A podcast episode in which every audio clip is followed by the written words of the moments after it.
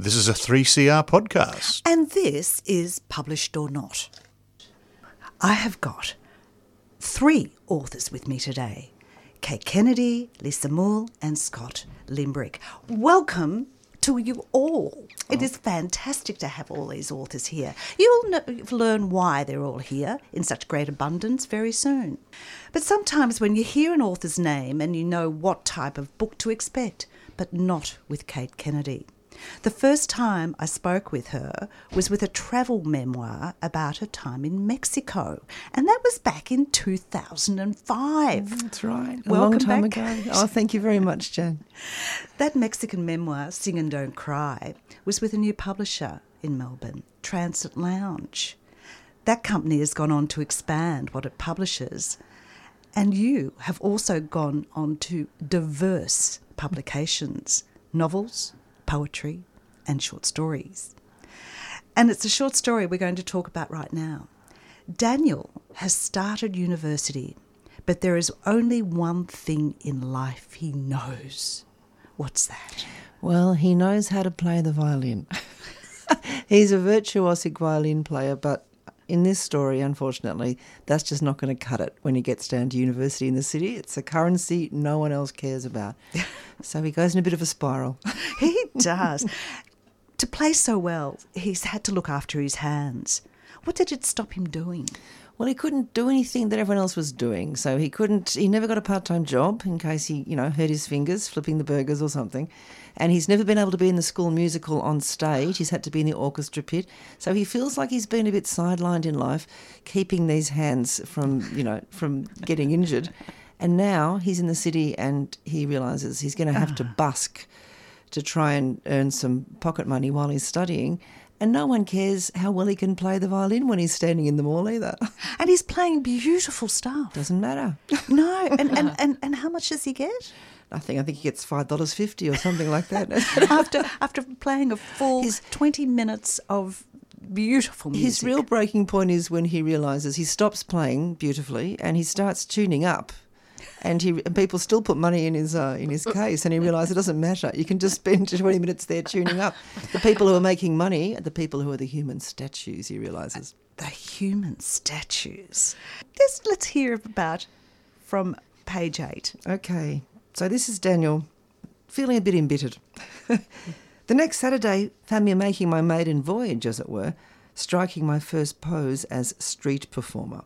I didn't bother with the theatricality of body paint or elaborate headgear. I had no interest anymore in disguising the raw truth already made manifest in me, costuming myself in jeans, my own checked shirt and small backpack, perfectly calibrated this costume, already unimprovable, I was lost tourist in the city. Not even stopping mm-hmm. to warm up or get into character, I stood at a busy intersection, placed a hat at my feet, held a map open, assumed a wide eyed expression of slightly panicked puzzlement, and froze. Hmm. There was no sound, no sound at all, except for the gratifying clink of coins being dropped into that hat. Nearly 50 bucks in half an hour. So, from statues like this, he gone, goes on to conceptual installations. What other conceptual installations did Daniel do? Well, he, he's got sort of characters he steps into, like dejected gambler outside the TAB, for example, um, shopper waiting at tram stop. He gets more and more kind of just normal, but he's caught up now in the sort of performative role and he can't get out of it. He thinks everyone's watching him at every moment. So even just standing still uh, at the traffic lights or waiting to cross the road uh, or in the ATM queue or something like that, if he puts a hat down, he says that's the difference between uh, art and life is uh, a hat. Hat. and he stops putting the heart. The, That's the right. He down. becomes a performer just uh, to think that he's he in the world is performing uh, all the time. So he's in that kind of hall of mirrors that he can't get out of now. Yeah. And he's met a girl who is impressed with his statuary, his perfectly suspended mannerisms. But they, they get in the way of his busking and his relationships. He has to go and be the thing that he thinks the world is waiting for. So he has mm. things like, you know, indecisive shopper outside the body shop is one of them, or country visitor struck by struck by the realism of the Myer window mannequin. so it becomes almost like self parody, but he's too caught up in it oh. to realise that it's getting a bit weird now. Poor Daniel may not have been a winner in the end, but this short story was very much a winner. And here I congratulate Kate Kennedy. What for? Well, I was lucky enough to win a prize in the Furphy short story competition. First prize, come First on. prize in 2022. So uh, it's a great thrill because this is such a great uh, competition to enter. It's a story that invites writers to write a story celebrating Australian life and all of its diversity, which is a wonderful, sort of wide, you know, encompassing, inclusive thing. And of course, it's got a great sort of storytelling a yarn spinning kind of heritage, the Furphy Award. We all understand what the Furphys are, you know. Oh, we Yeah. do. Okay. Lisa Moule Moule won second place with a short story called The Game. Well, welcome to you, Lisa. Hi, how are you doing? Thanks for having me. You've set your story in a suburb that is becoming gentrified. The old is being replaced by the new. And that's what happened in the primary school. Who got the teaching promotion as head of year three? So Tom Noble got the teaching promotion over uh, Megan Petty, who was was really the one that deserved the promotion. She's a, a diligent and and uh, generous teacher, and she she mentored Tom Noble. Unfortunately, Tom Noble was he was a lot less generous. Let's just say. Let's just also say that a lot of parents knew that Megan, the school teacher, was perhaps better fitted for the promotion. you. When his, he announced this to the school assembly, you can understand why a few of the parents were a little bit less eager for him to have this leadership role. Hmm. Yes. So shall I? Shall Yes, I go? Okay. For those of you who don't know me, I'm Mr. Noble, Tom Noble. He puffed his chest and glanced over at Janine. This year, I'm grade three's head of year. There was a gasp from the adults in the room. The teaching aides eyed Megan, shaking their heads microscopically in sympathy. They radiated quiet, unmistakable loathing for the management. Before this job, I worked for Petbarn for 10 years.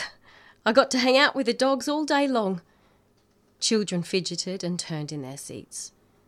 I even said yes to the big question. There was silence.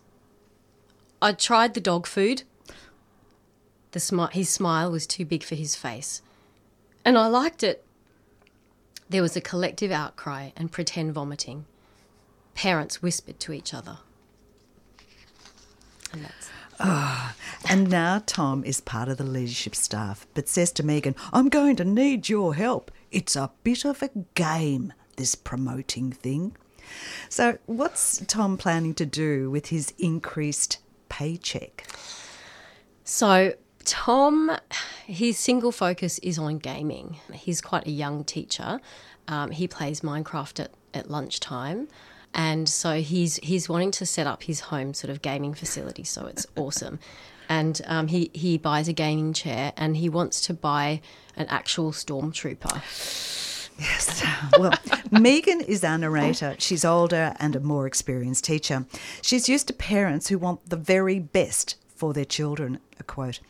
Mothers who ran their kids' lives better than most small businesses. But Estelle, one of the mothers, is a bit problematic. Why? She is exceptional at controlling every situation for her daughter, and her daughter is her is her number one priority. She finds ways to better every single situation. She even suggests installing UV windows in the classroom to ward against evils of aging and even cancer. She wants to put safety nets under the monkey bars, c- uh, have a class puppy, and have teachers supervise the way children ate their lunch, the sandwich before the snack. Her daughter Harmony, though, is the problem. So let's have Lisa reading a little bit more from page 20 about her daughter, Harmony. Okay, 3P, please show me how you line up. Harmony stayed exactly where she was, sitting on the bench seat outside the class. Harmony, can you please line up with everyone else? No. I'm sorry. Lining up is demeaning. We all have to line up, Harmony. Well, I don't really agree with it. Okay, then, Harmony, but we're all in this together. We're a team, and your teammates are lining up. It's not harming anyone, it's just following the rules, like sheep. That's right, what's wrong with being sheep? At other moments, you'll be fish and dolphins and birds. Harmony rolled her eyes and joined the line, pushing in front of Elodie. Oh, yes. Well, Megan has further behavioural problems with Harmony and, of course, sends her to Tom. the head of year, the ex, you know the one that's getting the extra money. And how do you think that this controlling mother would feel when Tom emails back, "I can't spend all my time with her. There are another twenty students I have to think about," and then of course ask Megan for her tips. Well, thank you, Lisa Moule. Thank that you. Was just a, oh, it was very funny. Not so much the next one. Scott Limbrick's short story, Fake Plants, is one of the 16 that made this fine collection, and there were over 600 entries. Welcome to you, Scott. Hi, thanks so much for having me. You've written about Dom. He's 29 years old and coming back to the farm, his mother in the passenger sh- seat. And this, I can't believe this, this is the conversation they had. Mum was sitting in the passenger seat, fidgeting with the zip on her bag, the way she does. She said she had to tell me something before we got to the house, which I thought meant something like, Your dad's converted your old room into a study, or please don't say anything about me being on dating apps. So I said, Sure, with a lightness I haven't felt again since. Because what she actually said, after a long silence, was, Your sister didn't exist. Your sister didn't exist. But you've written about just the different things that Dom remembers his sister doing. What what does he remember about his sister when he he was nine years old? Uh, yeah, so the, the way you like to drink Earl Grey tea to feel grown up, even though you hated the bitter taste and the way it felt on your tongue. About your passionate advocacy for the family to get a, a cat, including a presentation on allergy treatments to counter Dad's ironclad reason to reject the proposal. About the dances you would choreograph and force me to watch before I could use the living room to play video games. Your arms almost always out of sync with the rest of your body, even as your eyes narrowed in concentration. So how could this sister, who he remembers so well, not exist? So Scott, what have you written about here?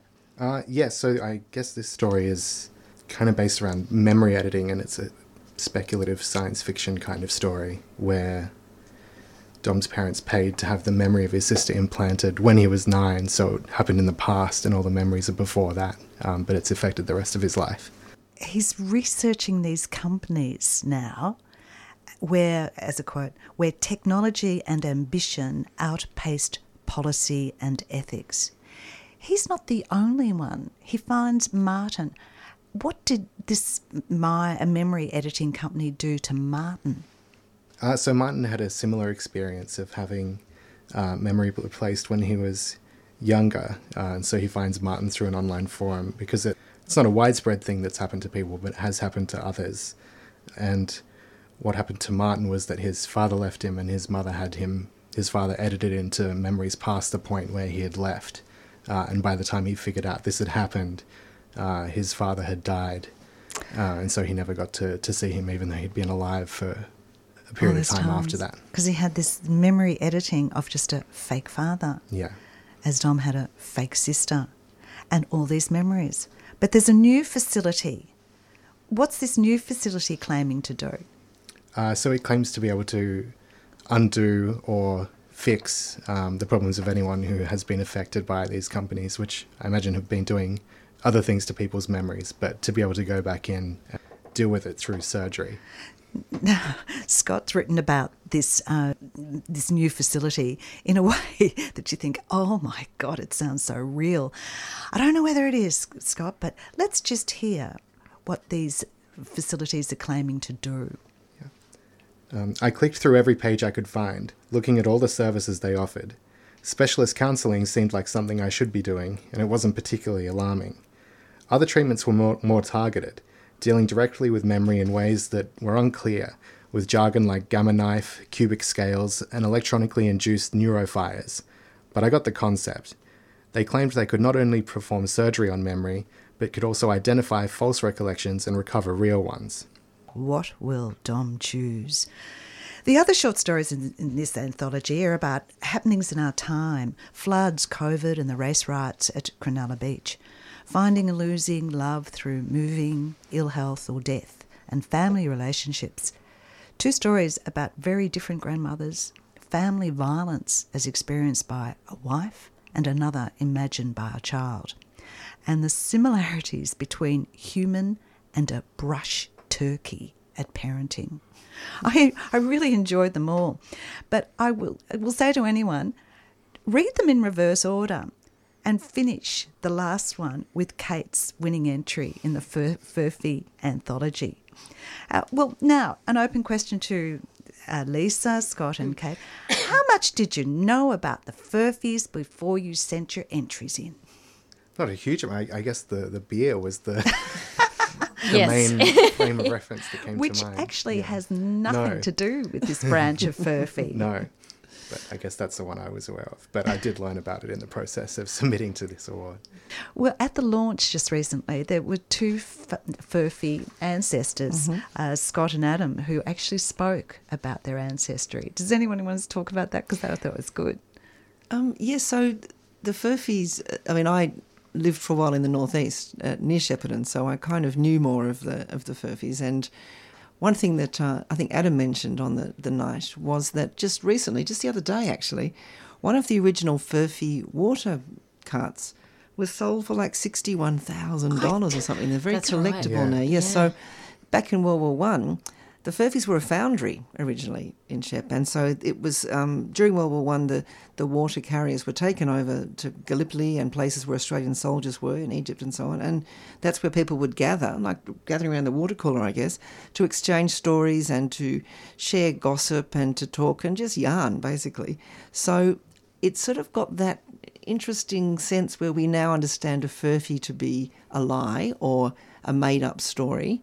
But it also has um, Joseph Furphy, who was an author who wrote a book called Such Is Life uh, under his pseudonym Tom Collins, which basically is just a big book of tall tales of wandering around the country, making stuff up about people that he meets.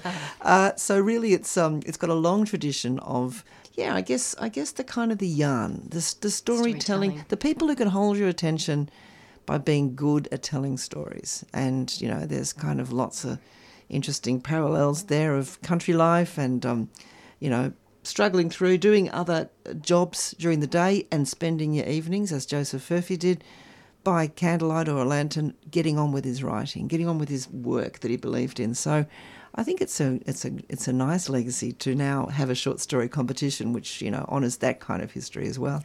Well, it has old origins, even as you say, Tom Collins, the pen name for Joseph Furphy, because, well, this is from the Furphy anthology. Everyone can write at least one good story.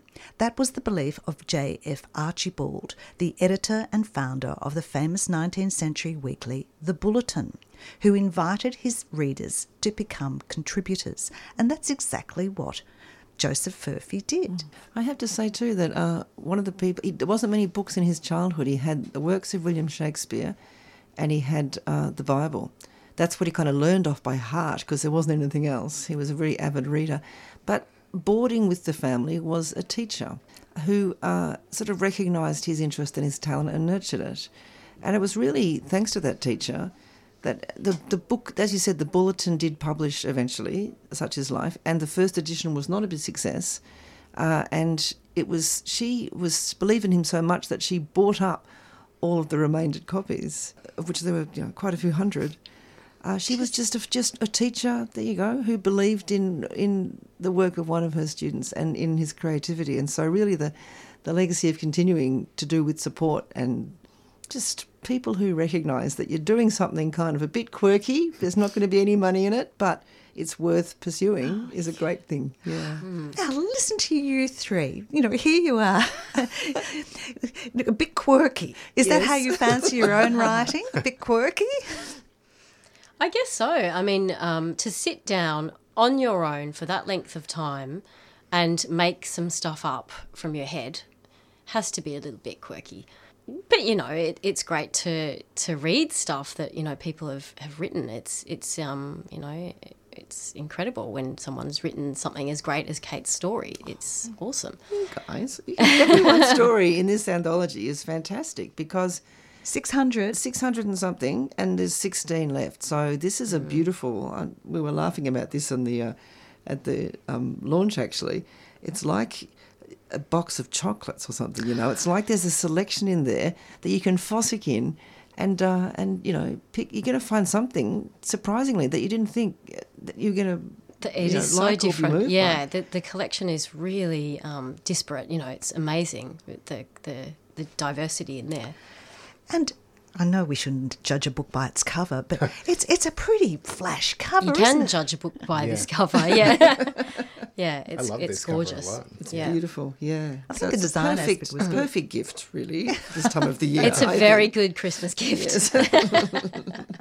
I was surprised too at the launch that they they weren't even talking about the cover. They said take the cover off and have a look at the hard cover cover. Yes. Which is different. a little It's surprise cute. in there Yeah. me. I think Yeah. I think they were happy because it was a bone. I, I follow the designer on Instagram because they design a lot of great book covers and sometimes post the ones that weren't chosen for a certain book, and those are always great as well. So I knew this Mm. Yeah. collection would have a good cover, and when it came out, I was like even more excited.